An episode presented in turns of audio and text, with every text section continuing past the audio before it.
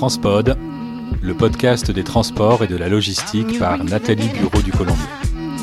Bonjour, bienvenue sur Transpod l'hebdo. Au sommaire du 2 au 8 octobre, les punaises de lit passagers clandestins, les réfugiés embauchés dans les transports, le ferroviaire en pole position du budget 2024, mais aussi le phénomène de concentration dans le transport routier de marchandises et les prévisions records du trafic aérien mondial. Qui aurait cru que l'actualité de la semaine, c'était l'invasion des punaises de lit dans les transports en commun français en ce début octobre 2023 ces bestioles parasites vues dans les trains Ouigo et dans le métro parisien sont en train de semer la panique, voire la psychose en France. Le ministre Clément Bonne va convoquer cette semaine les opérateurs de transport. Bonne nouvelle pour les infrastructures de transport, le budget 2024 va progresser de 13% atteignant la coquette somme de 13,3 milliards d'euros afin d'engager des actions prévues dans la planification écologique et d'accélérer la transition écologique des transports. Le réseau ferroviaire vieillissant devrait être le grand gagnant avec 25 milliards d'euros qui sont prévus au cours des quatre prochaines années. Quant aux services ferroviaires régionaux, une première enveloppe de 800 millions d'euros est prévue pour augmenter les fréquences et parvenir à créer ces fameux RER métropolitains dans 13 régions.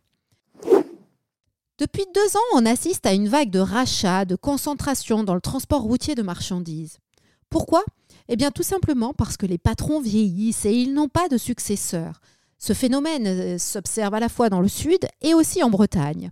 Fin septembre, les transports Le Guével de Saint-Malo ont repris les transports bretons. Le nouvel ensemble consolidé pèse 100 millions d'euros de chiffre d'affaires et emploie 900 salariés.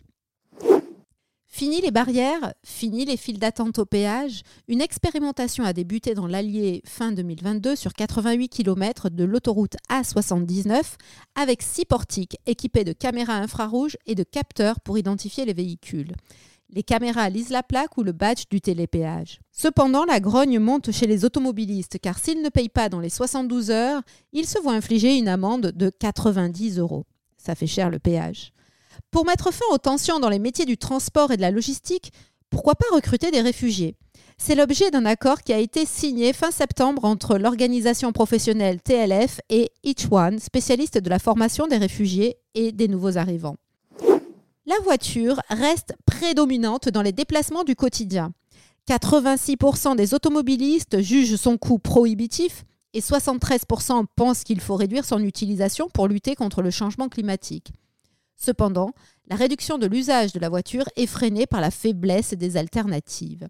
C'est ce que révèle l'enquête Ipsos 2023 sur les mobilités du quotidien des Français en région, une enquête menée pour Transdev.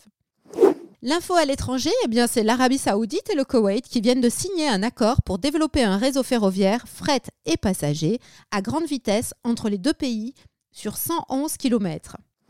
Le phénomène Flixam, c'est-à-dire la honte de prendre l'avion, serait-il en train de battre de l'aile?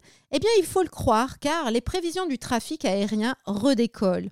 En 2023, 8,6 milliards de personnes vont prendre l'avion, soit quasiment le même niveau qu'avant la Covid. Et en 2024, le trafic voyageur mondial va dépasser les statistiques historiques de 2019 9,4 milliards de personnes vont prendre l'avion l'année prochaine, selon les prévisions de l'Association des aéroports internationaux. Avant de refermer ce journal, des infos et événements à connaître. Ce mardi 3 octobre, à partir de midi, à Pagny-le-Château, se tiennent les rencontres professionnelles du transport multimodal.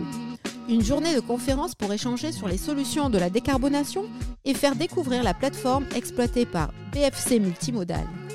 Ce 4 octobre a lieu le lancement officiel du Smart Logilab, un laboratoire de recherche entre Sogет et l'Université Le Havre-Normandie, dédié à l'étude de solutions innovantes pour les systèmes d'information logistique et portuaires. Ça se passe à 16h30 à Liselle, à l'Université Le Havre-Normandie, est Frissard. Toujours le 4 octobre, l'Association française du rail organise un colloque sur la transition énergétique. Sera notamment abordée la question du coût des péages ferroviaires. Ça se passe à l'Espace Saint-Martin à Paris. C'est la fin de notre édition de Transpod l'hebdo. Retrouvez-nous sur toutes les plateformes et n'oubliez pas de liker si vous aimez cet épisode. Un grand merci pour votre écoute et transportez-vous bien.